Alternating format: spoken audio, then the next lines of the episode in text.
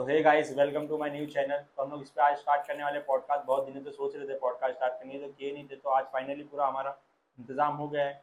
और तुम भी मतलब अपने भाई के साथ में जुड़ जाओ।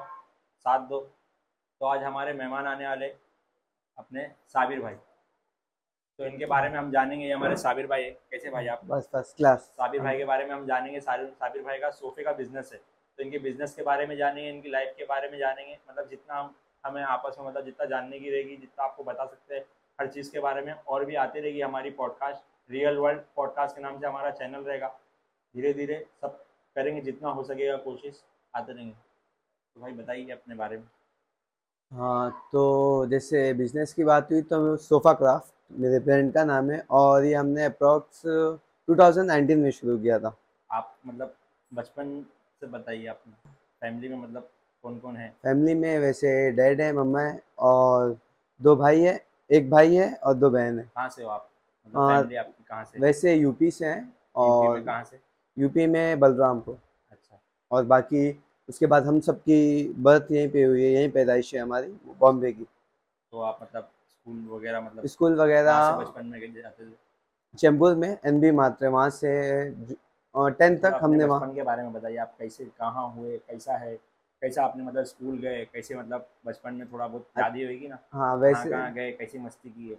वैसे तो हम और स्कूल में पहले सेवन तक मैं यहाँ पे एक इन्फेंट इंडिया स्कूल है। मैं वहाँ से अपनी स्टडीज़ कंप्लीट कर रहा था।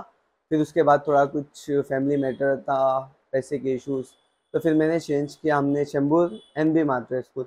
वहाँ की फ़ीस वगैरह कम थी थोड़ी तो वहाँ पे ज्वाइन किया। बताइए बचपन में आप मतलब क्या करते थे? कैसे स्कूल जाते थे? कैसा करते थे? कैसा मतलब कैसा वहाँ का वो था पूरा। तो स्कूल्स वगैरह मेरे ऐसे थे कि वही डेली रूटीन के सुबह उठना फिर मम्मी रेडी करते थे फिर डैड के पास स्कूटी थी एक्टिवा तो वो ले जाते थे ड्रॉप करके आते थे। फिर पिकअप के टाइम डैड जॉब पे होते थे तो फिर हम वापस ऑन बस या बाय ट्रेन आते थे रिटर्न हमारे पिताजी तो थे अब्बा जी वो क्या जॉब करते अब्बा का पहले जॉब था घड़ी का काम करते थे वॉच मेकर थे। मतलब घड़ी बेचते थे मतलब बनाते वॉच मेकर थे बनाते थे। फिर अच्छा। उसके बाद धीरे धीरे बॉम्बे में उन्होंने शॉप ली फिर उसके बाद वॉच की सेलिंग्स वगैरह ये सब था। फिर धीरे जब मैं नाइन सेवन्थ या एट में गया तो वहाँ पे शॉप थी थोड़ा कुछ प्रॉब्लम की वजह से शॉप क्लोज हो गई। तो फिर उसके बाद हम चैम्बूर में आए और यहाँ पे चेंबूर में कितना साल हुआ? चैम्बूर में फाइव टू सिक्स ईयर्स फिर उसके बाद यहाँ पे कपड़े की शॉप किए थे तो फिर स्कूल्स वगैरह। मतलब बच्चों की बड़ों की कैसे मतलब? बड़ों की नॉर्मल जैसे men's wear men's wear? Jeans shirts ये सब की शॉप थी हमारी। अच्छा तो वहाँ बिज़नेस करते थे चला नहीं चला वो? वो चला थोड़ा पर उसके बाद बाद में वही हुआ स्टार्टिंग में तो बहुत अच्छा रन किया। हम्म, बाद में स्लो स्लो स्लो डाउन होते गया। तो क्या वजह थी जो मतलब स्लो स्लो वो स्लो इसके लिए डाउन होते गया कि लॉकडाउन्स वगैरह लग गए। एटीन नाइनटीन सेवनटीन ये सब लॉकडाउन में ही रेंट वगैरह दे दे के एकदम परेशान हो गए तो बाद में क्लोज कर तो दिया लॉकडाउन अच्छा गया कैसा गया? हाँ वैसे ठीक ही था जैसा भी था था पर मतलब ठीक था या परेशान थे या वो टाइम वो टाइम इतना ज़्यादा लोड हो गया था कि शॉप के रेंट्स देना और उसके बाद जो भी वर्कर्स हैं उनको सैलरी देना लाइट बिल्स वगैरह तो वो सब बहुत ज़्यादा लोड हो गया था तो उस टाइम बहुत परेशानी हो गई थी। तो फिर जब जब तक संभाल पाए संभाले फिर उसके बाद शॉप वगैरह दो घंटा तीन घंटा चालू होती थी तो फिर क्लोज कर दिया बाद में। फिर उसके आगे? कितने तक मतलब तुमने फिर तब तक मेरी नाइन्थ टेंथ कंप्लीट हो गई थी। फिर? उसके बाद मैं शॉप पे जब मेरी स्कूल चालू थी तब मैं शॉप पे आता जाता था। तो बिज़नेस का मुझे अच्छा खासा नॉलेज हो गया था। तो फिर डैड ने कहा कि अगर नहीं कुछ हो रहा है तो कहीं जॉब देखो क्योंकि फैमिली कंडीशन थोड़ी डाउन हो रही थी। तो फिर जॉब वगैरह देखा एक आध जगह जॉब किया तो मुझे उतना समझ में नहीं आया। तो फिर मैंने एक फ़ील्ड चॉइस की अपनी। तो फिर एक जगह मैं शॉप पे जाता था शानदार फर्नीचर वो सीवुड में। तो वहाँ पे जाते जाते मुझे थोड़ा इंटरेस्ट हुआ कि furniture line sofa interior line ये लाइन्स बहुत अच्छी हैं। तो काफ़ी दिन अप्रॉक्स एक साल मैंने जॉब किया वहाँ पे। वो हाँ वो जॉब इसके लिए किया था कि कुछ नॉलेज हो जाए कुछ आइडियाज़ हो जाए। तो वहाँ पे मतलब क्या सीखे कैसा काम करते थे क्या पगार थी उस वहाँ पे? वहाँ पे तो मेरी टेन थाउज़ेंड सैलरी थी जिसमें मेरा कुछ नहीं होता था। क्योंकि three to four thousand travels में चले जाते थे। फाइव टू सिक्स थाउज़ेंड आता था उसमें घर पे देना शॉपिंग मतलब कुछ भी नहीं होता था। बट अब मजबूरी थी तो करना पड़ा जैसे तैसे वन ईयर्स वहाँ पे निकाला। तो एक साल तुमने पूरा वहाँ कंप्लीट किए हम्म। वहाँ से तुमने क्या, क्या सीखे मतलब? वहाँ पे मैंने ये सीखा कि मैन्युफैक्चरिंग सोफ़े की और फर्नीचर्स की मैन्युफैक्चरिंग कैसे होती है और कैसे कस्टमर्स को हैंडल किया जाता है कैसे डील किया जाता है। ये सब वहाँ से काफ़ी आइडियाज़ मिले कस्टमर कैसे अटेंड करते हो आप? कस्टमर एकदम फ्री माइंड होके पहले मुझे उसकी रिक्वायरमेंट्स जानना है उसकी नीड्स जानना है वो क्या चाहिए उसे फिर जैसा जब मुझे समझ में आ जाता है कि हाँ इसकी ये नीड्स है तो फिर उस हिसाब से हम उसको रिप्रेजेंट करते हैं। और किस किस टाइप के तुम्हारे पास आते हैं कस्टमर कस्टमर तो ऐसे कुछ इंटीरियर डिज़ाइनर्स हैं वो आते हैं कुछ आर्किटेक्ट्स हैं वो आते हैं कुछ डायरेक्ट क्लाइंट्स हैं। वो आते हैं। सब आने के बाद सीधा ले लेते हैं या मतलब क्या क्या प्रोसेस रहता है मतलब वो कैसा है कि पहले नॉर्मल वैसे तो हमारा कोई बड़ा शोरूम नहीं है फैक्ट्री है हमारी। तो फैक्ट्री पे आते हैं विज़िट करते हैं तो उन्हें फिर दिखाया जाता है कि क्या ये चीज़ जो है। अपन बात कर हो जॉब के बारे में बात कर जो तुम जॉब करते थे वहाँ कैसे तुम कस्टमर हैंडल करते थे? अच्छा अगर हाँ। वहाँ हाँ। अगर वहाँ की बात करें तो वहाँ कैसा था कि वो एक शॉप थी। हाँ। तो वहाँ पे क्लाइंट आता था और डायरेक्ट परचेस करता था वो देखता था सब रेडी चीज़ तो होती हर थी वहाँ पे। मतलब खरीद लेता था या वहाँ पे मतलब- 90 परसेंट लोग लेके ही जाते थे क्योंकि वो बड़ी शॉप थी तो वहाँ पे जिनको बाय करना है ज़्यादातर वही आते थे। इंक्वायरीज कम आती थी कस्टमर्स ज़्यादा आते थे वहाँ पे। कस्टमर आते थे सब मतलब भाव ताव करते थे या इसीलिए लेते थे? वहाँ पे फिक्स प्राइस था तो वैसा ज़्यादा रेट नहीं होता था बट जो ऑफ़ जो डिस्काउंट ऑफर्स तो चलता है कितना काम करते थे तुम्हारे को तो मालूम होगा ना कितने में आता है कितने में तो वहाँ मैं इसी के लिए गया था वहाँ पे कि मुझे कुछ आइडिया हो कि क्या कितने प्राइस में आता है और कैसे सेल किया जाता है? तो कितने में आता था और कितने में बेचते थे? अप्रॉक्स थर्टी परसेंट प्रॉफिट रहता था। कितना? थर्टी परसेंट तो जैसे कोई चीज़ आती थी टेन थाउज़ेंड में तो उसे थर्टीन थाउज़ेंड सेल करना रहता था। ट्वेंटी में आती थी ट्वेंटी सिक्स में सेल करना रहता था। तो थर्टी परसेंट का मार्जिन रखते थे वहाँ पे पे। तुम जॉब पे कितने बजे कितने बजे तक का जाते थे? वहाँ पे morning ten A M to ten P M अच्छा।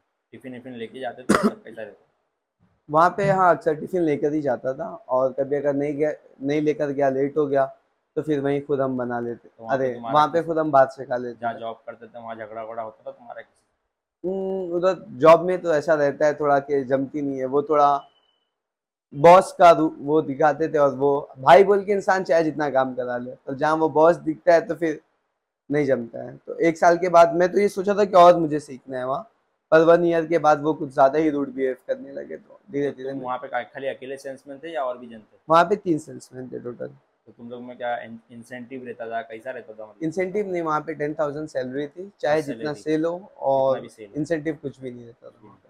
फिर उसके बाद में फिर क्या हुआ? आगे तुम बढ़े कैसे फिर? फिर वहाँ पे मैं जॉब करता था तो काफ़ी दिन मतलब ऐसे ही चला अप्रॉक्स वन ईयर फिर मुझे ये हुआ कि यहाँ से मेरा कुछ भी नहीं होगा। क्योंकि जॉब पे जाना आना और कुछ मंथ एंड में तो कुछ भी नहीं रहता था हाथ में। तो फिर ये हुआ कि मैं छोड़ दूँगा। तो मैंने घर पे ही चीज़ बताई। तो फिर घर वाले सब नहीं जॉब छोड़ दोगे जो तुम्हारे खर्चे हैं कम से कम वो निकल रहे हैं फिर वो भी देना पड़ेगा। तो बहुत प्रॉब्लम्स हुई। पर फिर बाद में ये हुआ कि जो मर्ज़ी में आए करो। वो जब एकदम घर वाले गुस्सा हो जाते हैं तब ये रहता है कि मारे वारे नहीं तुम्हारे। नहीं वैसा नहीं पर डांटे और बहुत सी बातें हुई कि क्यों जॉब छोड़ रहा है? तो ये हुआ कि मुझे अब करना ही नहीं है। मैं जॉब नहीं करूँगा चाहे जो हो जाए। फिर मैं सोचा क्या करना है? तो ऐसे ही कुछ सोशल मीडिया मार्केटिंग मैंने स्टार्ट की कि शायद इससे कुछ हो जाए। क्या होता है सोशल मीडिया में मतलब कुछ इंस्टाग्राम और फेसबुक मार्केटिंग गूगल यूट्यूब तो वो सबसे मैंने ट्राई किया कि ये होता कैसे? वो तो बताओ। ये होता ऐसे कि जैसे हमारा पेज हो इंस्टा पे या फेसबुक पे उस पर अपने एड्स डालना अपने फ़ोटोज़ अपने जो काम किए हुए हैं वो सब डालना। तो वो जो सब काम मेरे हुए थे तो मैंने कुछ फ़ोटोज़ वगैरह क्लिक की थी। तो मैंने वो सब फ़ोटोज़ धीरे धीरे अपलोड करना शुरू किया। और जब मैं अपलोड करने लगा तो कुछ कस्टमर्स वगैरह पहले स्टार्टिंग में तो खाली इंक्वायरीज आई। तो क्या चीज़ की आप फ़ोटो अपलोड करते थे? सोफ़ा की और फर्नीचर की जो भी हमारा काम चलता था वो सब। फिर आगे फिर? फिर ये हुआ कि पहले इंक्वायरीज आई, काफ़ी सिक्स मंथ्स तक तो एक भी ऑर्डर नहीं। और स्टार्टिंग में इंस्टा वगैरह पे नॉर्मल ही रहता है। तो बहुत मैंने ट्राई किया, फिर ये हुआ कि शायद नहीं हो पाएगा इससे कुछ। तो मैं सोचा कि अभी कुछ नहीं हो तो फॉरेन साइड कहीं बाहर ही जॉब देख लेंगे। तो कुछ दिन तो ये एकदम फिर हिम्मत टूट गई कि अब कुछ नहीं होगा।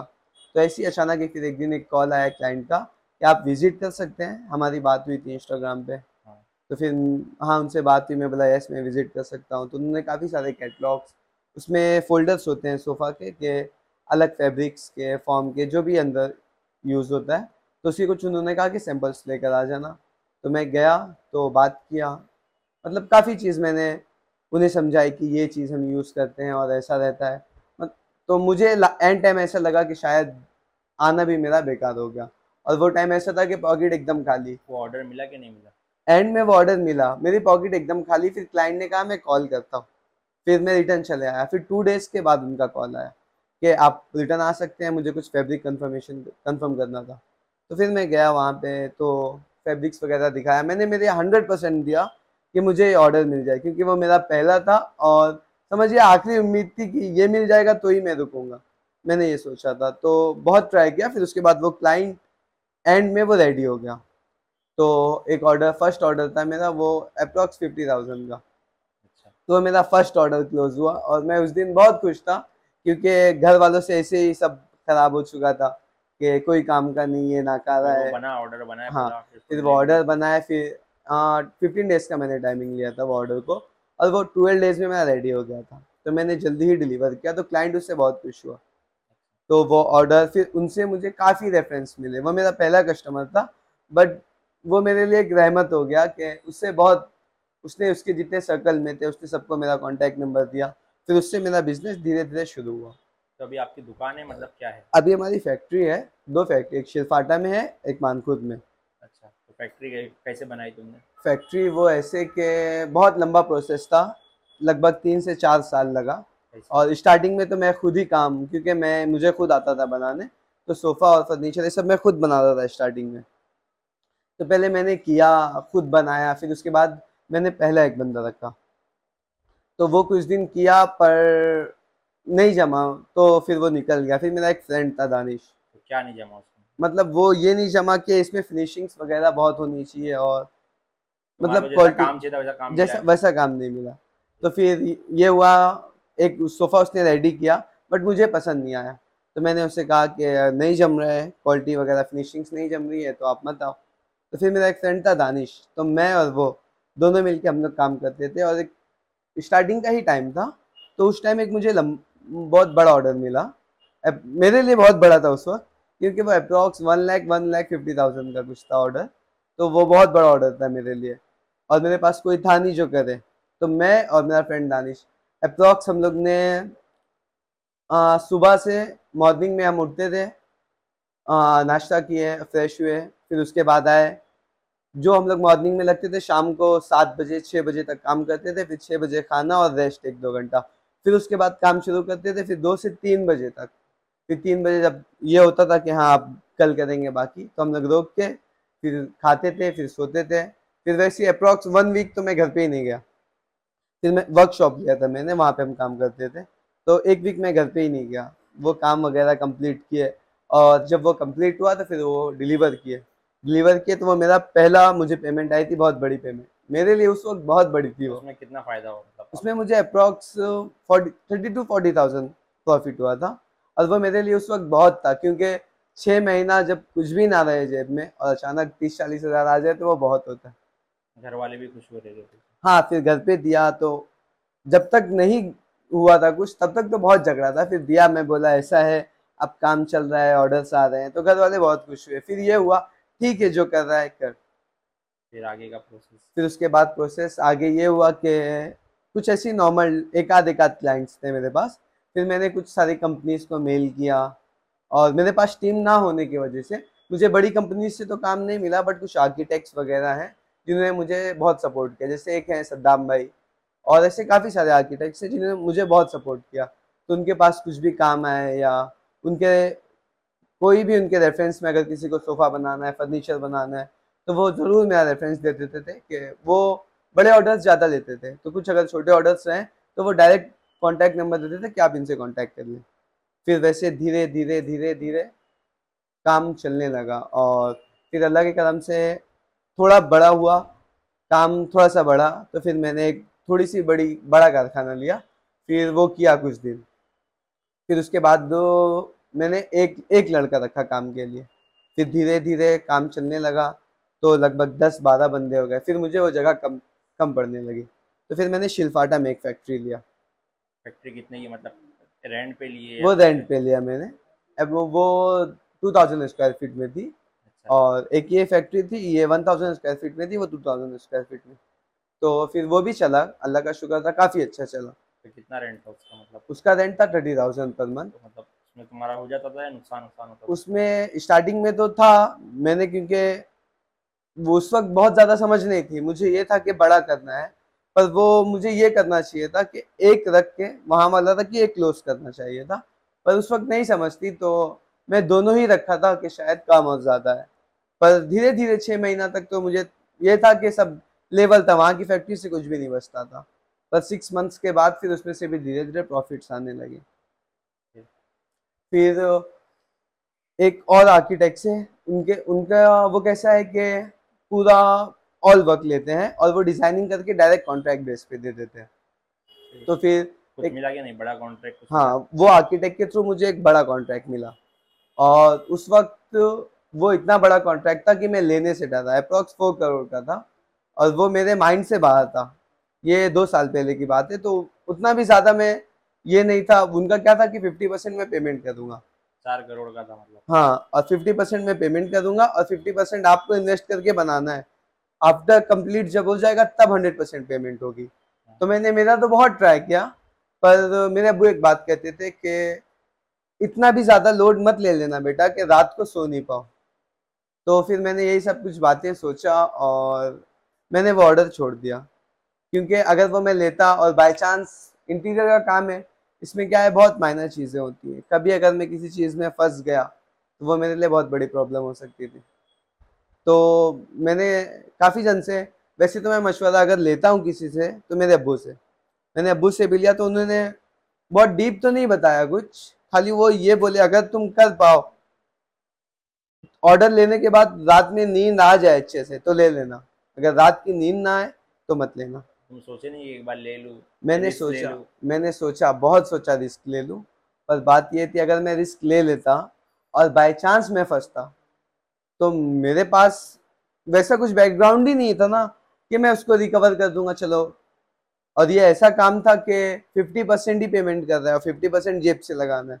मेरे पास अगर मैं उसमें थर्टी परसेंट भी कमाता फोर करोड़ उसमें तो थ्री करोड़ थर्टी लैख या ऐसा कुछ बन रहा है। तो मेरे पास वन करोड़ थोड़ी था कि मैं इन्वेस्ट कर सकूँ। तो मैंने कुछ लोन वगैरह का देखा फिर बाद में ये हुआ कि लोन लूँगा और बाई चांस साइट है कभी डिले हो कभी पार्टीज़ के प्रॉब्लम होते हैं कभी और कुछ रहता है किसी वजह से अगर डिले हो गई तो मुझे बड़ा लॉस लग सकता है। तो कभी भी इतना भी ज़्यादा मैंने समझाया खुद को कि बहुत ज़्यादा के चक्कर में जो है वो भी मत गवा दो। फिर छोड़ दिए वो। वो ऑर्डर छोड़ दिया।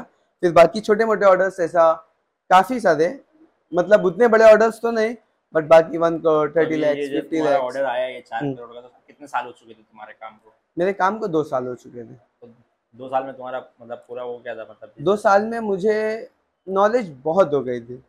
खाली मैंने इंटीरियर डिज़ाइनिंग में अभी कर रहा हूँ। उस वक्त अगर मैं किया होता तो मेरे लिए ज़्यादा इजी होता। पर ये प्रॉब्लम था कि अगर मैं कहीं अटका तो मैं डिज़ाइनर भी नहीं हूँ। और जो डिज़ाइनर था वो कैसा कि ड्राइंग बना के दे दूँगा बाकी कंप्लीट तुमको करना है। तुम और पार्टी डायरेक्ट है तो उसमें कभी अगर कुछ बाय चांस कुछ रहता कि ये चेंज करना है या कुछ तो मेरे लिए डिफिकल्टीज हो जाती। और अगर अभी रहता अभी तो मुझे बहुत माशाल्लाह से बहुत अच्छी नॉलेज हो गई। दो साल हो गए तो उसमें आप कितना पैसा मतलब कमाए या कितने का बिज़नेस किए पूरा? बिज़नेस कुछ याद है तो मतलब जितना हो सके बताना। ऐसे तो मतलब मेरे कुछ ख्वाब थे कि फ़ोन वगैरह उस वक्त मतलब कैसा मिडिल क्लास फैमिली से तो हाँ। ये रहता है कि आईफोन होना चाहिए। तो वो मेरा ड्रीम था। आईफोन लिए हाँ, मतलब तो फिर उसके बाद मैंने एक आईफोन लिया फिर कौन सा लिए मतलब? मैंने सबसे पहले आईफोन एक्स लिया था। उस वक्त 11 या 12 का ट्रेंड था 11 का ट्रेंड था। मैंने एक्स मेरे पास 11 के लिए कम पैसे नहीं हो पाए। मतलब थोड़ा बिज़नेस भी देखना था। तो तो कितने का लिए तुम मैंने एक्स लिया था फोर्टी फोर या फोर्टी थ्री थाउज़ेंड का कुछ। तो कुछ दिन यूज़ किया फिर उसके बाद एक दिन साइट पे गया था मैं फिर आ रहा था तो मेरे जेब से निकाल लिया किसी ने या कुछ। मुझे बहुत दुख हुआ कि बहुत मेहनत मतलब के पैसे थे। मतलब कोई का छीन लिया किसी ने? नहीं किसी ने चोरी कर लिया। चोरी कैसे कर लिया? मतलब वो मैं ड्राइव कर रहा था और मैंने गाड़ी एक सिग्नल पे रुका था। फिर वहाँ से आगे बढ़ा तो मेरे जेब में फ़ोन भी नहीं था और कुछ कैश वगैरह थे वो भी नहीं थे वॉलेट भी नहीं था।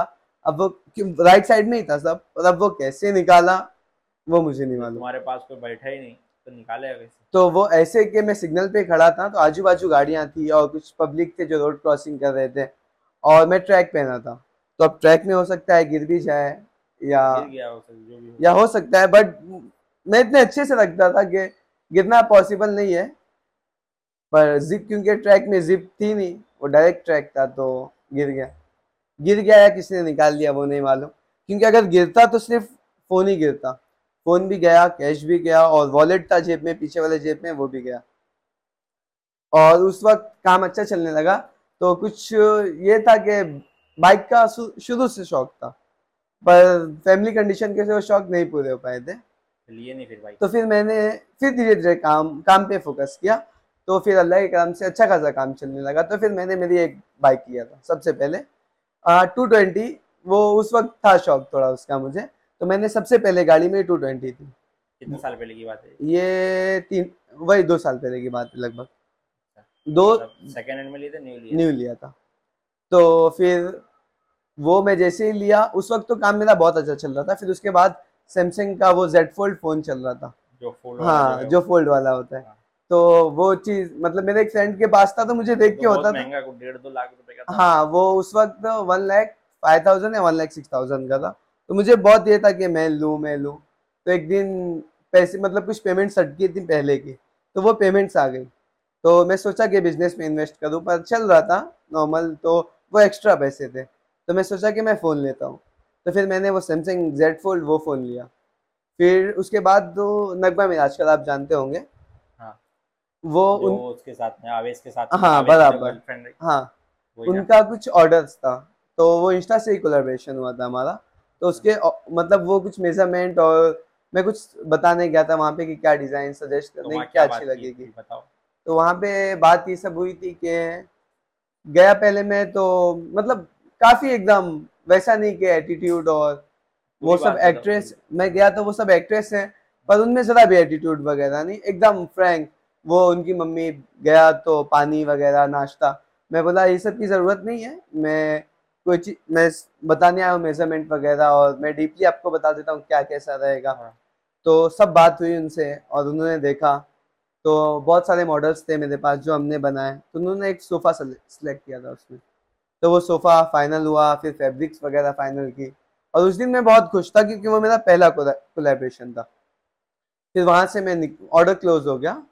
और तो फिर वहाँ से मैं निकला और मैं आ रहा था रास्ते में। मुझे अप्रोक्स वन वीक ही हुआ था ये सब गाड़ी और फ़ोन लेकर और रास्ते में मेरा एक्सीडेंट हो गया। कैसे?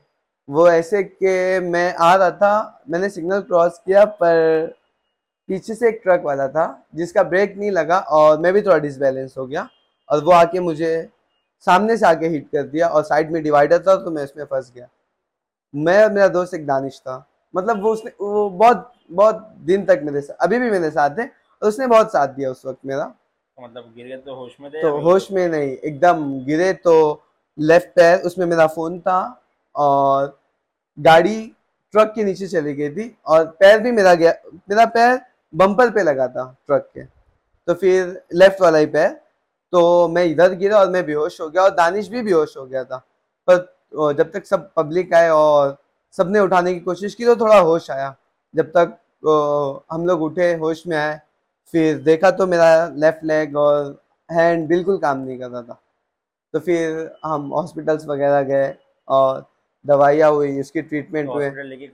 हॉस्पिटल वहाँ पे जब एक्सीडेंट हुआ तो काफ़ी सारे पब्लिक थी वहाँ पे तो उन्होंने मेरे जेब से फ़ोन निकाला और बोला कॉल करूँ किसी को बुला दूँ? तो मेरा एक फ्रेंड है अफजल मेरा भाई लगता है वैसे वो तो उसको कॉल किए और फैज़ और राहुल मतलब ऐसे कुछ मेरे दोस्त हैं। जिनको कॉल किए, एक को ही कॉल किए थे, अफजल को तो उसने सबको कॉल किया और फाइव टू टेन मिनट्स के अंदर सब उस वक्त आ गए। और फिर मुझे हॉस्पिटल लेकर गए। मैं पूरे होश में नहीं था, थोड़ा होश था मुझे। फिर वहाँ गए तो एडमिट था दो दिन हाँ दो दिन एडमिट था। फिर डॉक्टर ने एक्सरे वगैरह ली। और नसीब, जो पैंट में मेरा फ़ोन था फ़ोन एकदम क्रैश हो गया था। और डॉक्टर ने बोला कि अगर फ़ोन नहीं होता तो पैर टूट जाता था। क्योंकि वो इतना फोर्स इतना प्रेशर में लगा वो कि फ़ोन पे ही पूरा इफ़ेक्ट आया और पैर बच गया मेरा। तो क्या हुआ था मतलब मतलब एक्सरे निकाले तो उसके बाद? एक्सरे निकाले तो नॉर्मल फ्रैक्चर था। तो डॉक्टर बोला कि रेस्ट वन मंथ रेस्ट करो बाकी बोला ऐसा मेजर नहीं है बट माइनर सा है वो ठीक हो जाएगा। तो और फो, फ़ोन था जेब में तो इसकी वजह से मेरा पैर बच गया। हाँ, तो गाड़ी का क्या हो और गाड़ी का तो वो देखने लायक नहीं थी। एकदम उस पर ट्रक चढ़ गई थी तो पूरा उसकी टाकी और हेड वगैरह सब टूट गया था। तो बनाए तो रहेंगे ना। नहीं वो बनने की हालत में नहीं थी। और हम लोग बच गए वो बहुत बड़ी बात। मतलब जिस हिसाब से एक्सीडेंट हुआ था ये खुद को भी उम्मीद नहीं थी कि बच जाएँगे। एक्सरा हुआ था फिर उसके बाद क्या हुआ था? तो फिर डॉक्टर ने बोला था कुछ माइनर फ्रैक्चर्स हैं और रेस्ट करेंगे वन मंथ तो ठीक हो जाएगा। क्या हुआ था एक्सरे के बाद? वो तो बताओ। एक्सरे मतलब एक्सरे किए थे तो यही था कि लेफ़्ट हैंड लेफ़्ट लेग में फ्रैक्चर में लगी थी काय में लगी मतलब सर में ज़्यादा नहीं सर में हल्का गर्दन पे कुछ लगी थी चोट और पैर हड्डी यहाँ का बोन यहाँ की हड्डी हल्का फ्रैक्चर हो गई थी हाथ हाथ की भी और पैर की भी दोनों। और फिर टेस्ट वगैरह हुआ और उसके बाद एक्सरे हुआ तो यही बोला कि कुछ दिन रेस्ट करो और मेडिसिन वगैरह दिया। टू डेज़ एडमिट भी था मैं वहीं पे फिर उसके बाद डिस्चार्ज कर दिया और बोला कि रेस्ट करो वन मंथ जो तुम्हारे पीछे बैठा था उसको कहाँ लगी थी? जो मेरे पीछे बैठा था वो वो तो अल्लाह का शुक्र के कुछ भी नहीं हुआ उसे। हल्का मतलब वो खाली डर गया था इस वजह से बेहोश हो गया था। पैर में हल्का सा उसे चोट आई थी। बाकी वो ठीक था खाली घबरा गया था वो एकदम।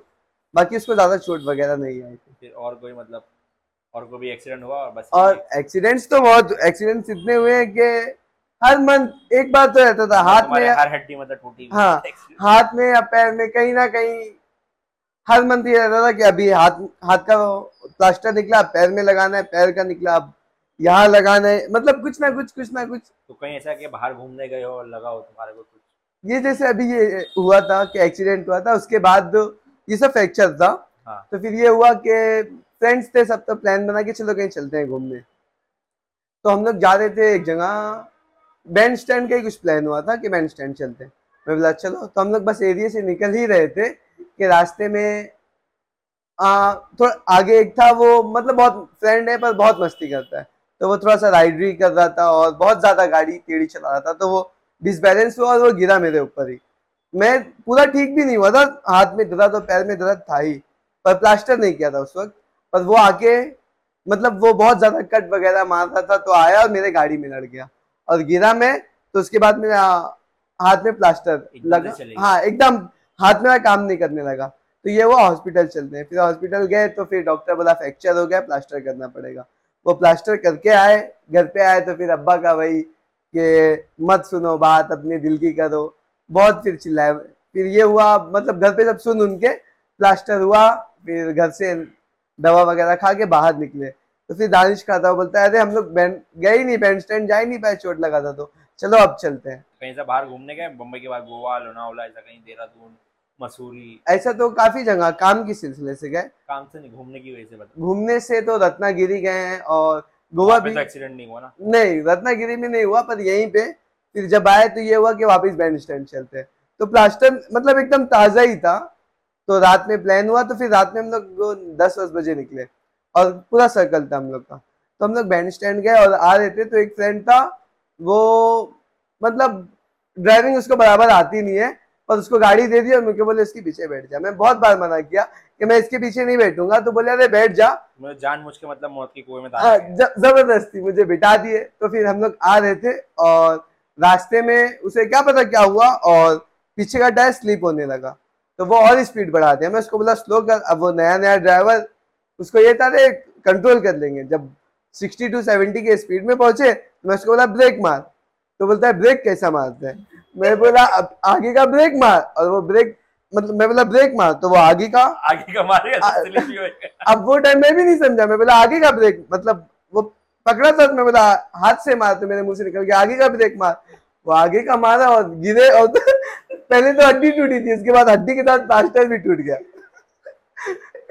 फिर वहीं पे प्लास्टर टूटा और फिर यहाँ सब और बहुत सारे चोट लग गए। वो दिन का दूसरा एक्सीडेंट था। एक पहले हो चुका है फिर उसकी दवाई चालू है और उसी में एक हुआ था फिर ये हो गया। फिर गए फिर वापस हॉस्पिटल गए फिर जहाँ गए और नसीब के वही डॉक्टर था। हॉस्पिटल वाला बोला ना कि रिश्ता लेने आया। जब गए ना तो वो यही बोला क्या हुआ यहाँ कोई पसंद आ गया है क्या? क्यों बार बार घूम के आ रहे हो? बोले अब ऐसा ऐसा हो गया है तो वो देखा फिर वो बोला अभी ज्वाइंट ही नहीं होगा। मतलब वो थोड़ा गुस्सा हो गया और डरा रहा था कि अब ज्वाइंट नहीं होगा। प्लास्टर भी टूट गया था पूरा प्लास्टर ब्रेक हो गया था। तो फिर बात की घर वाले ने तुम्हारे को बाँध बाँध नहीं रखे? बाद में बांधे भी पर उस वक्त क्या हुआ कि घर पे कॉल किया फिर आए। पापा आए बोले हाथ क्या हुआ हाथ? मतलब टूटा है। बोलते है चलने लायक है? मैं बोला हाँ। तो बोलते मैं दुआ करता हूँ ना चले ताकि देखो अक्कर आ जाए। मैं बोला अब नहीं करूँगा आइंदा। तो फिर वहाँ पे प्लास्टर वापस हुआ और फिर लेकर आए घर पे। तो उसके बाद फिर बहुत स्ट्रिक हो गए घर पे कि ना कहीं आना, ना कहीं जाना कहीं जाना है तो बता के जाओ। और फिर उसके बाद ये हुआ, ठीक हो गया कि हाँ ओके हो गया। फिर मेरा एक फ्रेंड है साहिल, रात में आया कि चलो पान खा के आते हैं कहीं। और हम लोग गए और मैं, साहिल और अफजल, हम तीन फ्रेंड्स थे। तो हम लोग जा ही रहे थे तो रास्ते में ये हुआ कि एक शॉर्टकट था तो ये शॉर्टकट से निकाले और हाईवे पे थे हम लोग। तो वो राइट साइड देखा नहीं डायरेक्ट राइट ले लिया गाड़ी। और वहाँ पे एक अंकल थे तो अंकल के पास गए तो वो गाली दिए। तो इसने अचानक ब्रेक मारा और फिर गिरे हम लोग। मेरा हाथ मस्त जस्ट ठीक ही हुआ था उस वक्त। फिर गिरे फिर वही हाथ पे लगा फिर हाथ टूट गया। तुम लोगों ने चाचा को गाली नहीं दी? नहीं अब वही बात करने उतरे थे कि क्या उसने अचानक राइट लिया। तो उसके लिए रुके फिर जैसे गिरे हम लोग फिर मेरा वही हाथ टूट गया। फिर अब मुझे ये मुझे ये डर नहीं था कि हाथ टूट गया, मुझे डर ये था कि अब घर पे क्या जवाब दूँगा। तो सब बोल रहे थे कि चलते हैं हॉस्पिटल मैं बोला, नहीं, इसको ऐसे ही रहने देते हैं। शायद ठीक हो जाए। मतलब ये था कि अभी घर पे पता चलेगा, फिर बहुत चिल्लाएँगे। तो मैं बोला, शायद ठीक हो जाए। तो हम लोग फिर चले आए कि हाँ ठीक हो जाएगा, ठीक हो जाएगा। आगे गोडाउन पे मेरे गोडाउन पे आके बैठे थे दो घंटा तो हाथ में ज़्यादा दर्द था तो मैं पेन किलर खाया और सो गया। और जब सो के उठा तो ये हाथ इतना मोटा हो गया था। अब हड्डी टूट गई थी उसका कुछ वही नहीं हुआ। जब हाथ एकदम सूज गया, तब ये हुआ थे साबिर हाथ सूजते जा रहा और फिर वहाँ से निकले और रास्ते में जा ही रहे थे कि अब्बू कारखाने पे ही आ रहे थे। रास्ते में देख लिया और हाथ देखे। देखो बोलते, ये क्या हुआ है? मैं बोला, अब्बा, वो काम कर रहा था तो चोट लग गई। तो बोलते हैं, कैसे चोट लग गई? और कहाँ लगा तो देखे तो यहाँ सब छिला हुआ था। मेरे को बोलते, फिर गिरा तू। तो फिर मेरी गाड़ी वगैरह सब कुछ छील लिया फिर गए वापिस आ, सब प्लास्टर वगैरह वापिस यही वही प्रोसेस वापिस हुआ। फिर आए तो प्लान हुआ कि गोवा चलते हैं। मेरे हाथ में प्लास्टर ही था पर सब फ्रेंड ने प्लान किया कि गोवा चलते हैं घूमने के बार चोट के बाद हाँ वो चार पाँच जाना ही था अब। घर में बैठ के क्या करे? और उस वक्त काम वगैरह भी कुछ नहीं होता था। तो ये हुआ कि चलो कहीं छुट्टी मना के आते हैं गोवा चलते हैं। तो फिर गोवा गए और दो तीन फ्रेंड्स थे। तो गोवा गए वहाँ पे फुल एंजॉय किए। फिर वो किए मतलब? मतलब वहाँ पे क्या था कि कुछ फ़र्स्ट टाइम था मेरा वो तो बहुत ज़्यादा एक्साइटमेंट था कि क्लबिंग करेंगे और बीचेस वगैरह पे जाएँगे। तो वहाँ पे गए तो क्लबिंग जिस दिन गए, उस दिन तो पहले गए, वहाँ रेस्ट किए। फिर नाइट हुआ तो वहाँ पे टीटोस लेने तो वहाँ गए थे क्लबिंग वगैरह के लिए। वहाँ पे क्लबिंग किए और बाकी ड्रंक ड्रिंक तो करते नहीं हम लोग। तो बाकी ड्रिंक अगर नहीं करते तो वेस्ट ऑफ़ मनी है गोवा। पर गए घूमे फिरे गए और क्लबिंग था तो अंदर गए पर सब ड्रिंक कर रहे और हम लोग खड़े थे तो थोड़ा सा अच्छा नहीं लगा तो हम लोग निकल गए फिर। फिर गए रेस्ट किए फिर दूसरे दिन। अब गोवा जाओ तो ये एक्साइटमेंट रहती है कि फॉरेनर कहाँ रहेंगे। तो कुछ फ्रेंड लोग का यही सवाल था कि फॉरेनर कहाँ रहेंगे? तो मैंने ऐसे रशियन दोनों। मेन तो रशियन ही है वहाँ पे। तो अब ये हुआ कि चलते हैं कहीं बीच बीच साइड चलते हैं। तो एक आध जगह गए हम लोग। अब न्यू थे तो उतना आइडिया नहीं था। तो मैंने गूगल वगैरह पे सर्च किया कि मतलब फॉरेनर्स का ज़्यादा स्टे कहाँ है और कहाँ रहते हैं। तो वो प्लेस का नाम नहीं याद आ रहा है। नहीं पंजिम नहीं। आलमबोल। हाँ। बीच के पास। वहाँ पे ये था कि वहाँ फॉरेनर रहती ही रहती है। तो हम लोग गए तो वहाँ पे गए तो जैसा सोचे थे सेम वैसे ही। मतलब वो वो रहता है ना कि टू पीस में हो और वैसे गए तो वही सब कुछ था।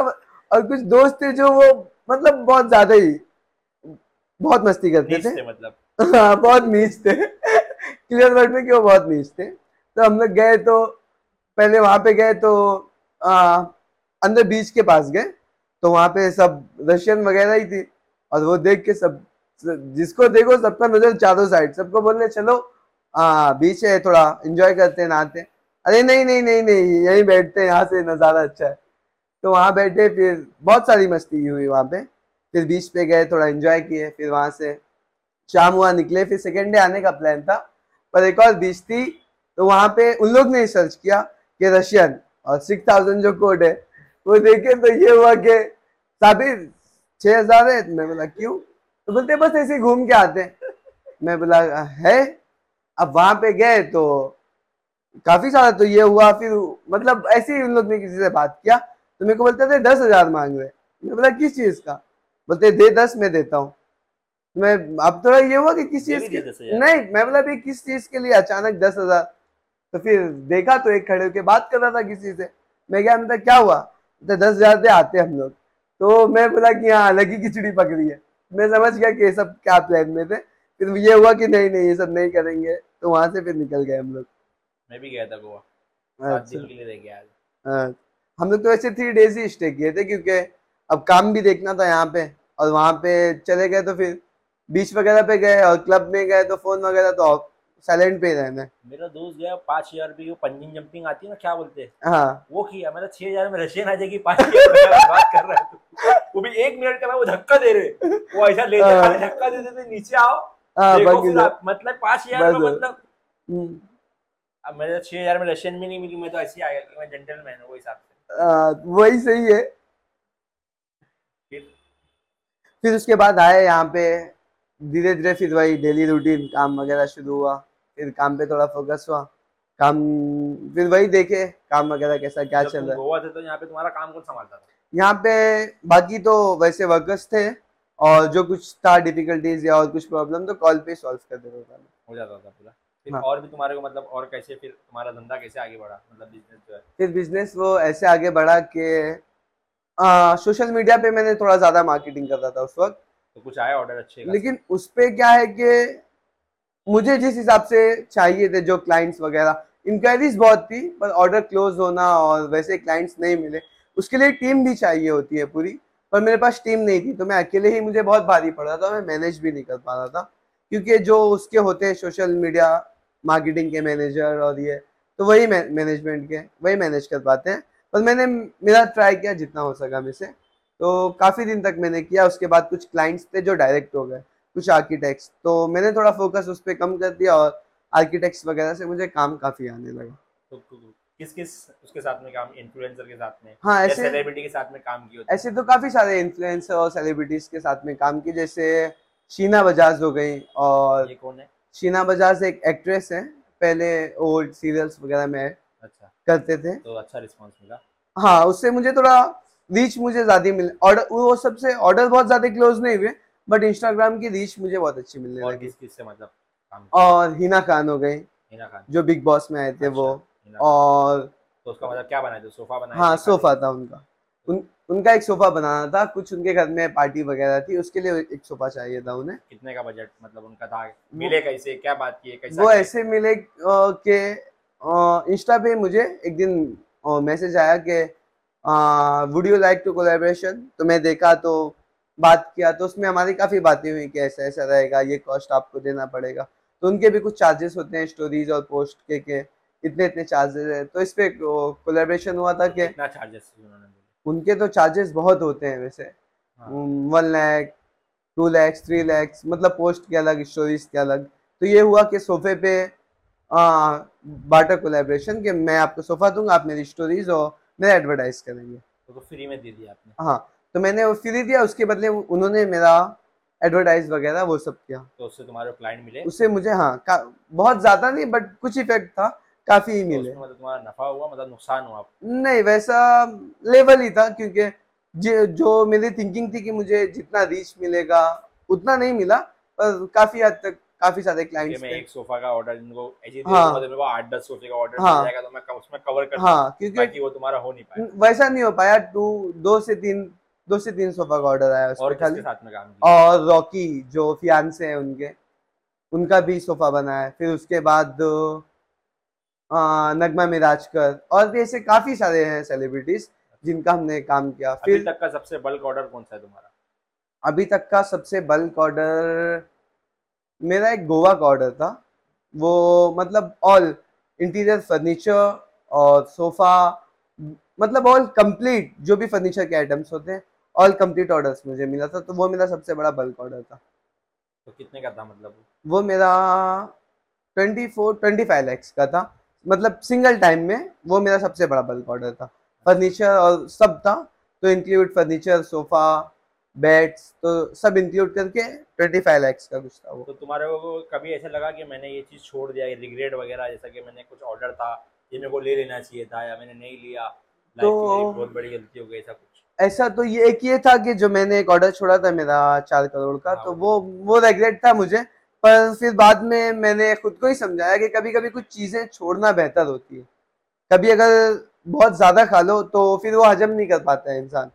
थोड़ा खा ले अगर तो वो हजम हो जाता है बहुत ज़्यादा रहे तो फिर उसको हजम नहीं कर पाएगा तो वो उसके लिए मसला हो सकता है। तो सोफे का बिज़नेस जो है अपने इंडिया में मतलब किस तरीके से है और क्या मार्केट है इसकी और कैसे चल रहा है अभी ये?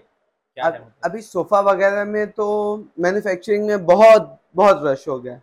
पर ज़्यादातर इसमें क्या है कि ज़्यादा होने की वजह से मार्जिन भी कम हो गई है और दूसरी चीज़ कंपटीशन बहुत हो गया है। और कंपटीशन होने की वजह से लोग प्राइस कटिंग कॉस्ट कटिंग के लिए क्वालिटी ख़राब करने लगे हैं। और वो क्वालिटी नहीं अच्छी यूज़ करते हैं तो उसकी वजह से ये भी मार्केटिंग थोड़ी ख़राब हो रही है। तो इम्पोर्टेड वगैरह भी अभी चल, पहले तो इम्पोर्टेड बिल्कुल नहीं चलता था, क्योंकि यहाँ पे क्या है साइज़ वगैरह से खुद ही कस्टमाइज करते थे लोग। पर अभी क्वालिटी ख़राब करने की वजह से लोग कुछ इम्पोर्टेड भी लेने लगे हैं ज़्यादातर। जो आइकिया है उससे अपने को कुछ फ़र्क पड़ा? आइकिया आइकिया तो वो मतलब बहुत वो मेरे को अकेले को नहीं वो सबको पूरे इंडिया फर्नीचर मार्केट को बहुत बड़ा कंपटीशन है।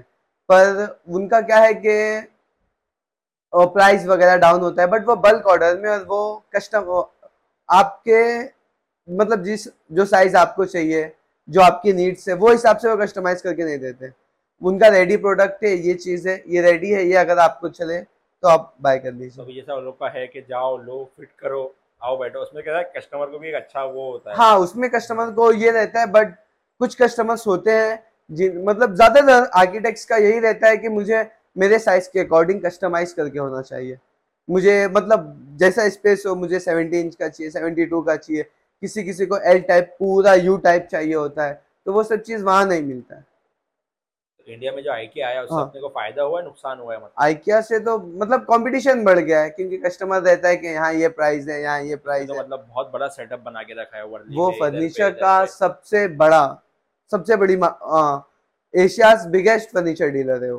बाकी पैसा वाले नहीं खरीदते गरीब लोग खरीदते हाँ क्योंकि वहाँ पे ये है कि वो कॉस्ट मतलब लो प्राइस का ही है नॉर्मल रहते जैसा जो जो हाँ मिडिल क्लास हाँ मिडिल क्लास जैसा अपन जैसे लोग हैं या जैसे लोग हैं हाँ। वो मतलब बहुत ज़्यादा खरीदते हैं। हाँ। जो काम करने वाले कारोबार है जो है हाँ अच्छा ये देखो ये रैक हाँ, है। हाँ। ये रैक दिखी हाँ। तुम्हारे को तो ये रैक वहाँ पे छह हज़ार की थी हाँ। मगर उसमें भूसा भरा हुआ था। अब ये हाँ। मैंने खुद मेरे दोस्त से बनवाया। हाँ। समझ रहे हो? दस गुना अच्छी क्वालिटी है। ये। आइकिया में यही रहता है कि मतलब वो कॉस्ट कटिंग के लिए क्योंकि उनका एक ये है कि मेरा कॉस्ट सबसे कम होना चाहिए मार्केट में। तो वो एमडीएफ यूज़ करते हैं और क्वालिटी थोड़ा सा उनका डाउन हो जाता है। और भी उनकी बहुत सारी स्ट्रेटेजी जैसा उन्होंने जो अपना आइकिया का स्टोर है ना हाँ। उसमें तो एक खुशबू आती है केक की। हाँ। वैसे खुशबू क्रिएट की है दूसरी बात ये खाने का वहाँ पे मतलब वहाँ पे उन्होंने सारा मतलब लोग ऐसा एक बार अंदर आदमी घुसे हुए ना तो निकले हुए वो इसी हिसाब से है अगर आप पूरा दिन भी आइकिया घूमेंगे ना तो खत्म नहीं होएगा वो इतना लार्जेस्ट है। पर अब क्वालिटी की वजह से वो खाली जो आर्किटेक्ट है वो रिकमेंड नहीं करते हैं। नॉर्मल जैसे कि मैं खुद बना रहा हूँ तो मेरे को ये फर्नीचर चाहिए सोफा चाहिए तो खुद जाके लोग बाय कर लेते हैं। बाकी आर्किटेक्ट्स वगैरह वो रिकमेंड नहीं करते। तुम जो सोफा बनाते हो और हाँ। वो सोफा बनाने में मतलब कितना फ़र्क है क्वालिटी में और उसमें? मतलब क्वालिटी में तो बहुत डिफरेंस है दोनों। डिफरेंस है ना? और प्राइस में भी डिफरेंस प्राइस में भी डिफ- क्योंकि क्वालिटी ये ज़ाहिर सी बात है कि अगर हम क्वालिटी चेंज करेंगे तो प्राइस में डिफरेंस मैंने आएगा। देखा कबाड़ खाली इतना था पचहत्तर हज़ार रुपए का। हाँ। हम लोग वो सेम कबाड़ में तो मतलब तीस चालीस हज़ार में हाँ। सेम बना देगा वो भी अच्छी क्वालिटी वो बात ये है कि जैसे कुछ ब्रांड्स होते हैं, वो ब्रांड का नाम है तो इसके वजह से कॉस्ट हाई है और बाकी कुछ ऐसा रहता है कि मतलब ब्रांड्स के नाम नहीं है, पर वो क्वालिटी अच्छी दे रहे हैं। जैसे मेरा बहुत बड़ा ब्रांड नहीं है, पर मैं क्वालिटी हंड्रेड परसेंट मेरे जितने भी मतलब फॉर्म यूज़ होते हैं प्लाई यूज़ होते हैं, सब आई ट्रेडमार्क होते हैं, किसी में कोई कंप्लेंट का, आज तक हमारा ऐसा मतलब सोफा ब्रेक हो जाए या सीट वगैरह में प्रॉब्लम आ जाए, ये आज तक हमारी कंप्लेंट नहीं आई है। अभी आपका कितना बड़ा मतलब बिज़नेस है कारोबार है? अभी तो फ़िलहाल तो बॉम्बे में ज़्यादा है बाकी गोवा कोल्हापुर और नागपुर ऐसे कुछ स्टेट्स है जहाँ पे ज़्यादातर वहाँ के कुछ आर्किटेक्ट्स हमारे कांटेक्ट में हैं तो वहाँ पे भी बिज़नेस हमारा चलते रहता है वहाँ के ऑर्डर्स रहते हैं। अभी कुछ सोचे तुमने शॉप वॉप खोलने का स्टोर अभी स्टोर खोलने का? प्लान तो है कि कुछ शोरूम वगैरह का बट तो कुछ ऐसा है कि शोरूम रहे पर मैं पहले मतलब उसके नियर बाय में ही मेरा मैन्युफैक्चरिंग का भी रहे। तो ताकि मैं क्लाइंट को सेटिस्फाई कर सकूँ कि यही क्वालिटी हम यूज़ करते हैं। और वैसे अभी भी हम जो बनाते हैं कस्टमर को ये ऑप्शन रहता है कि अगर आपको चाहिए तो मैं डाउन साइड का फैब्रिक ओपन कर देता हूँ। हमने जो फैब्रिक कहा है अगर जो भी क्वालिटी हमने बताया है उसमें ज़रा भी डिफरेंस रहेगा तो फ्री ऑफ़ कॉस्ट मैं सोफा दे दूँगा आपको। कभी ऐसा हुआ तुमने डिलीवरी दे दी हो मगर सामने ने दिया ही नहीं मनी मतलब पैसे दिए पेमेंट ये बहुत हुआ है। क्योंकि पहले क्या करते हैं लोग ये तो दुनिया का दस्तूर हो गया है, पहले रिलेशन बनाते हैं, अच्छे से साथ में रहना, फिर जब धीरे धीरे पहले तो कैश में ही करते हैं, फिर उसके बाद धीरे धीरे जब ये हो जाता है कि बल्क ऑर्डर है, साबिर भाई करो, फिर करे तो पेमेंट क्रेडिट करते हैं धीरे धीरे धीरे धीरे जब वो दो चार लाख, पाँच लाख, दस लाख चढ़ा लेते हैं, फिर कॉल नहीं उठाना, ये नहीं, ऐसे तो काफ़ी लॉसेज हुए और शुरू में मुझे समझ भी नहीं थी ज़्यादा तो लोग ने जैसा, भाई ऐसा करते हैं, ऐसा करते हैं, उसमें मुझे बहुत बहुत लॉस लगे हैं। बहुत सारे कस्टमर्स थे एक गोवा का कस्टमर था। उन्होंने तो पूरा कंप्लीट फर्नीचर घर का मंगाया और फिफ्टी परसेंट ही पेमेंट दिया। फिफ्टी परसेंट के पेमेंट के बाद उन्होंने पेमेंट ही नहीं किया। और वो यूएस का था तो अब उसमें मैंने किया और वो जीएसटी पे पेमेंट नहीं किया। उनका सारा पेमेंट कैश हुआ। तो कुछ प्रूफ भी नहीं था कि मैं दिखा सकूँ या कुछ कंप्लेंट कर सकूँ। और कंप्लेंट करता भी तो वो काफ़ी अच्छा रिलेशन हो गया था हमारा बातचीत से। पर बाद में जब फिफ्टी परसेंट पेमेंट किया उन्होंने तो मैंने पूरा डिलीवर कर दिया। ये मेरी मिस्टेक थी। फिर अभी आया पूरा पेमेंट पेमेंट नहीं आया। अभी तक उनका कॉल ऑफ़ हो फ़ोन ऑफ़ हो गया नंबर चेंज हो गया।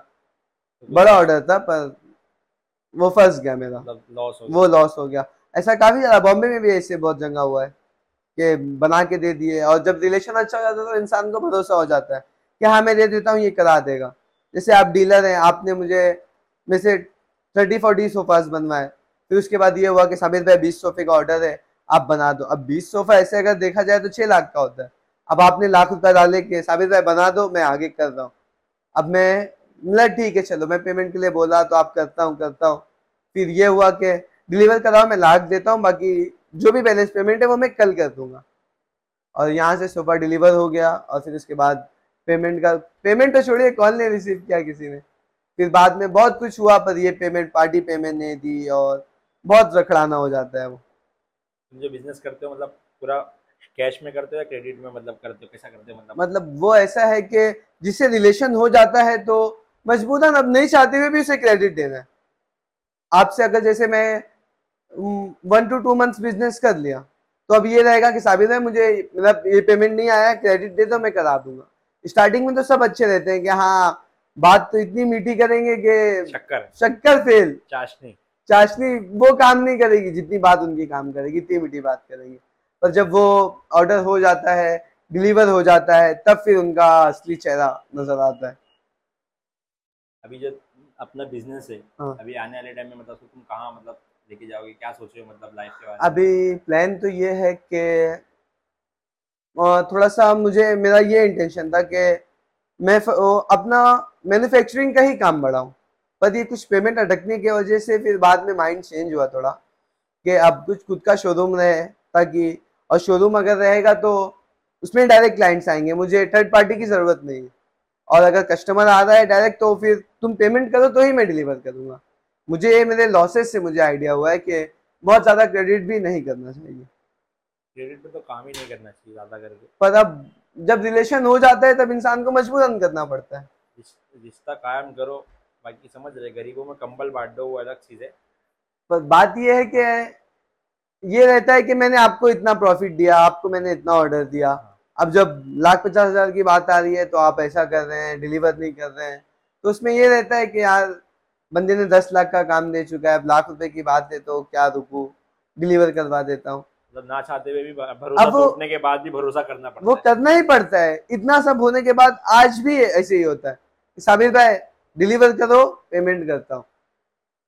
ऐसा अब दिल तो नहीं करता है कि डिलीवर कर दो पर अब नहीं तो साबिर भाई कर दो मेरे पास है नहीं और वो इतनी प्रॉब्लम्स ऐसे तो बहुत है पर वो इतनी प्रॉब्लम्स बता देंगे कि मजबूरन करना पड़ता है कि चलो डिलीवर कर देते हैं। कोई नवा बंदा आ जाए जैसा मैं हूँ मेरा एक बिज़नेस है मेरे को ये बिज़नेस में आना है मतलब क्या करने का मतलब कैसा स्टार्ट कर सकते हैं आपका इसमें आना है तो सबसे पहली बात कि नॉलेज लेना बहुत ज़रूरी है।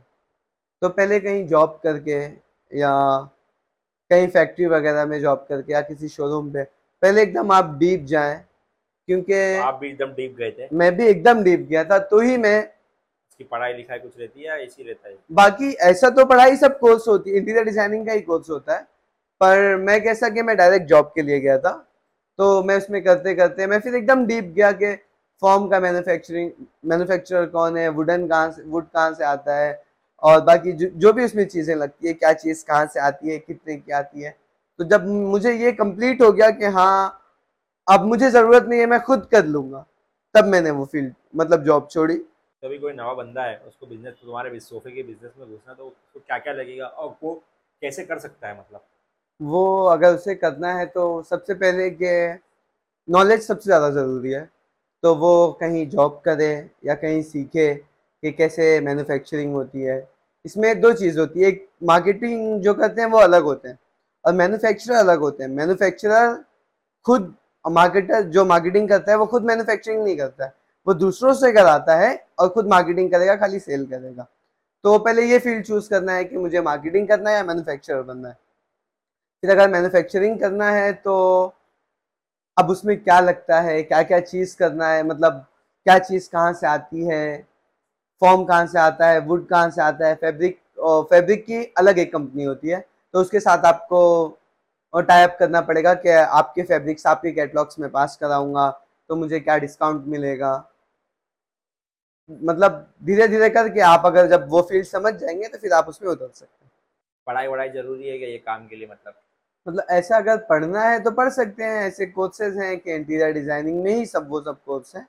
पर कोर्स करना है तो कर सकते हैं बाकी समझना बहुत बेहतर है वो लाइन में पहले जब तक आप फ़ील्ड पे आके सीखेंगे नहीं कि क्या कैसे होता है जब तक तो बहुत मुश्किल काम है मेरा बोल मैं और ये बोल रहा था कि भी किसके पास आया अच्छा खासा हाँ। पैसा है तीस चालीस हाँ। लाख पचास लाख जो हम्म। भी है मतलब अब उसको कोई भी बिज़नेस तुम्हारा बिज़नेस हो या हाँ। कोई भी बिज़नेस हो वो सोचता है कि मेरे पास पैसा है तो मैं ये काम कर सकता तो ऐसा हाँ। होता है क्या मतलब हाँ ऐसा करना चाहे तो कर सकते हैं ऐसे बहुत सारी लाइन है और अगर तुम्हारे पास पैसा है तुम किसी लाइन के माहिर नहीं हो तो तुम्हें सबसे इजी है कि तुम्हें, तुम उसका मार्केटिंग करो, जो आजकल चल ही रहा है।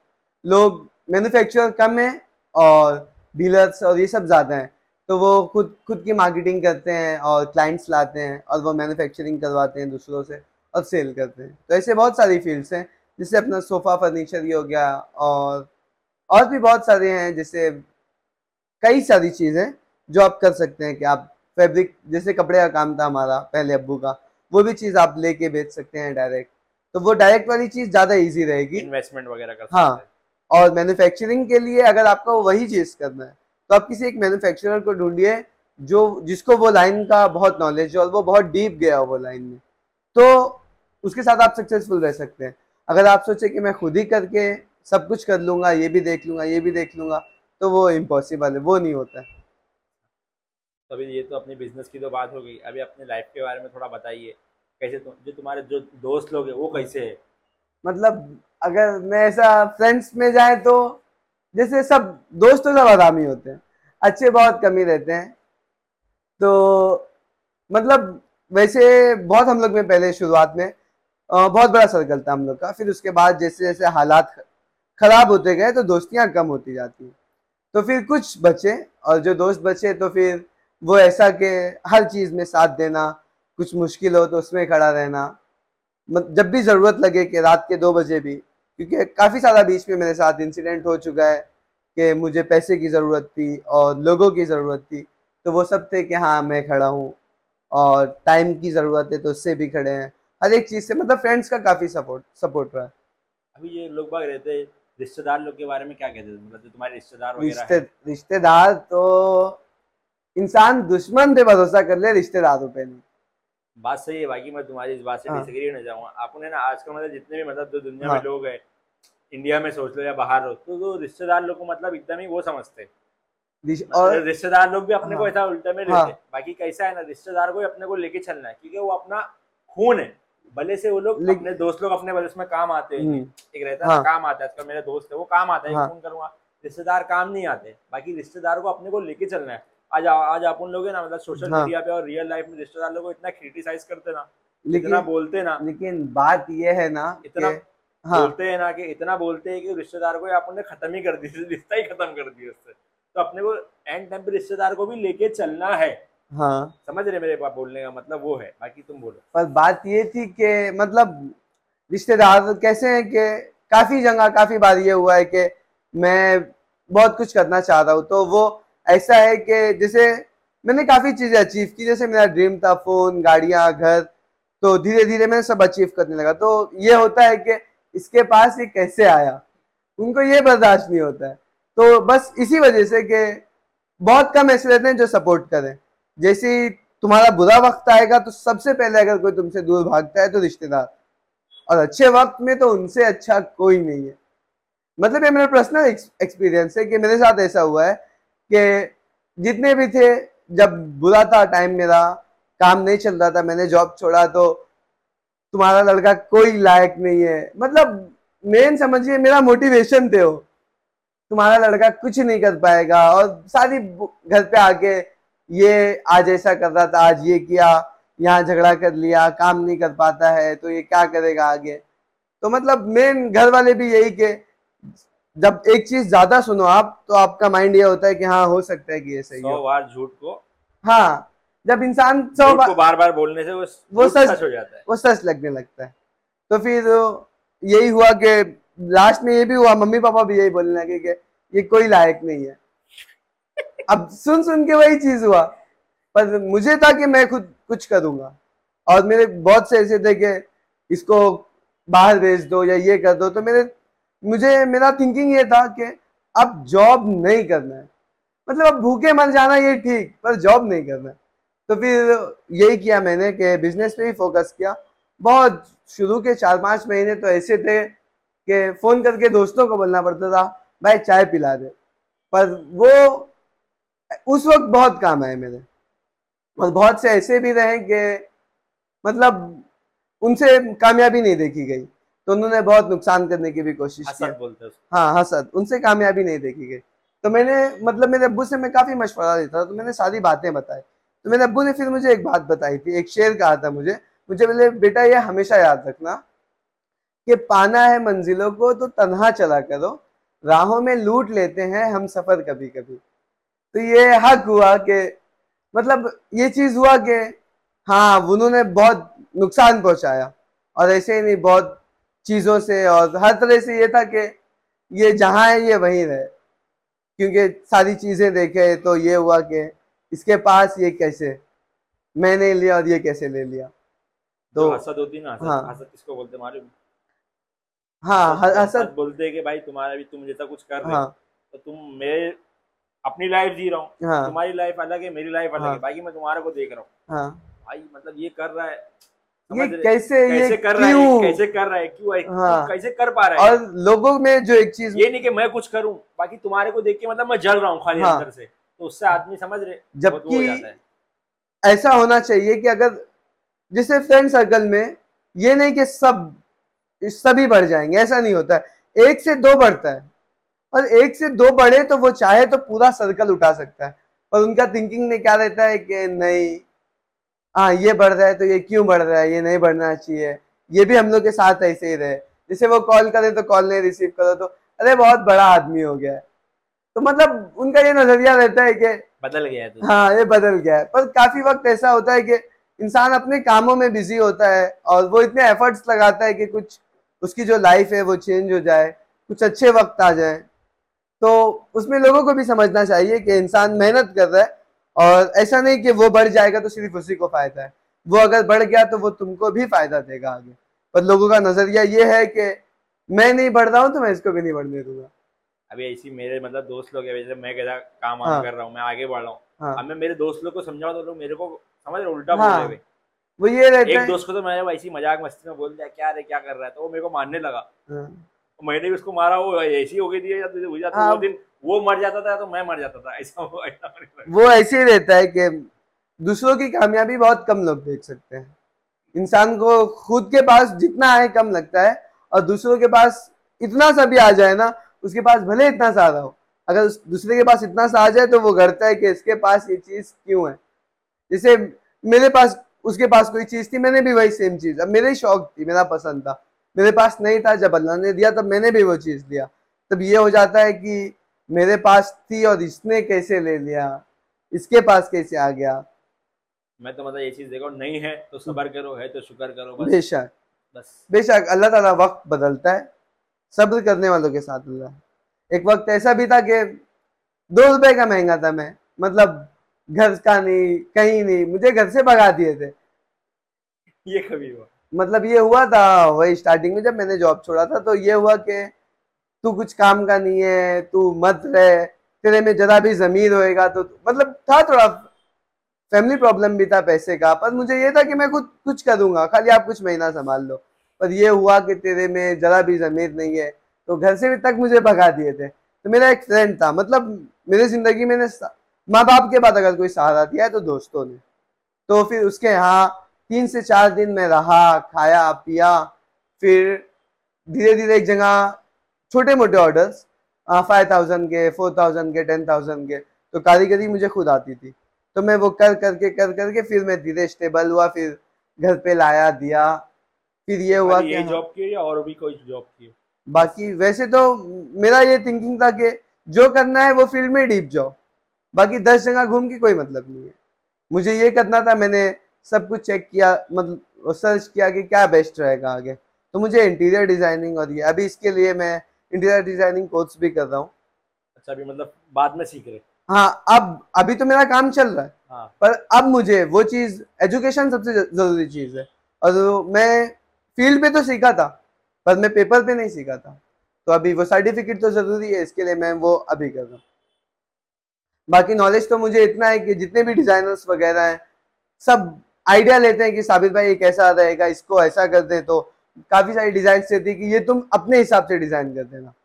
पर खाली मेरे पास सर्टिफिकेट और ये नहीं है कि पेपर एक होना चाहिए कि हाँ मैं ये चीज़ हूँ। तो इसके लिए मैं इंटीरियर डिज़ाइनिंग अभी कर रहा हूँ। तो मतलब तुम्हारी एज क्या है अभी?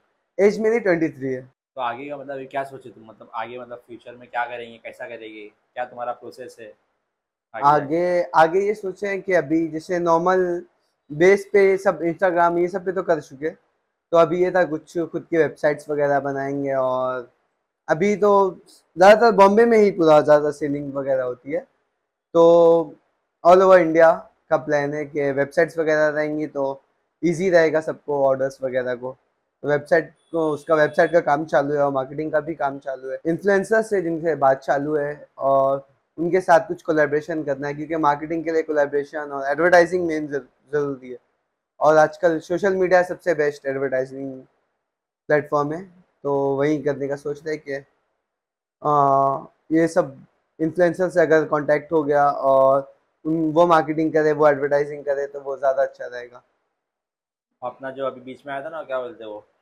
शार्क टैंक शार्क टैंक में कभी सोचा शार्क टैंक अभी नहीं पहले थोड़ा सा ट्राई करेंगे उसमें भी जाकर पर पहले बेस मज़बूत हो जाए फिर आगे जाना मैंने भरा था फॉर्म मेरा भाई।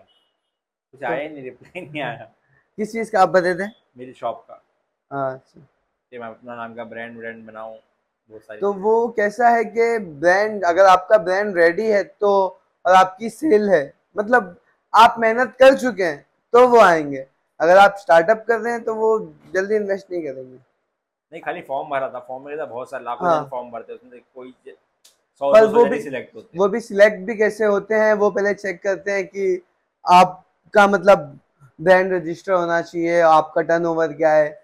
वो मतलब अगर आप सक्सेसफुल हैं चल रहे है तो ही वो लेंगे। और अगर स्टार्टअप है बहुत ब्रांड का नाम नहीं है कुछ नहीं है एकदम लोकल है तो वो नहीं।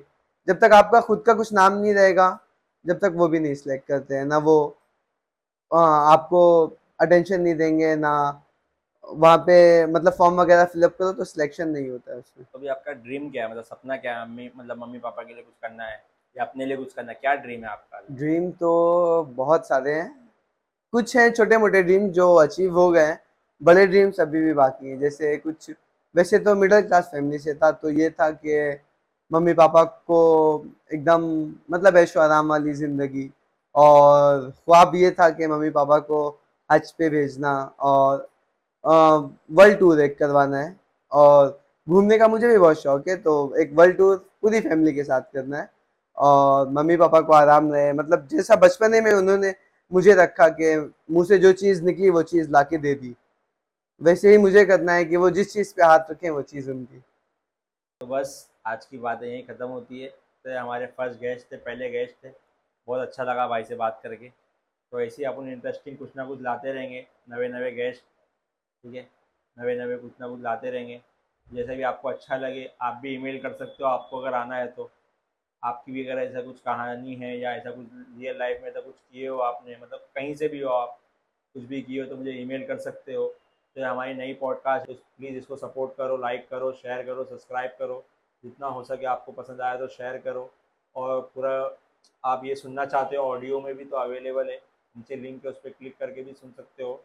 हाँ हमारी पॉडकास्ट का नाम है रियल वर्ल्ड पॉडकास्ट तो उसका मतलब है असली बातें और असली लोग। तो हम लोग आएँगे मतलब कुछ स्क्रिप्ट नहीं है, कुछ नहीं, असली बात रहेगी, असली लोग रहेंगे।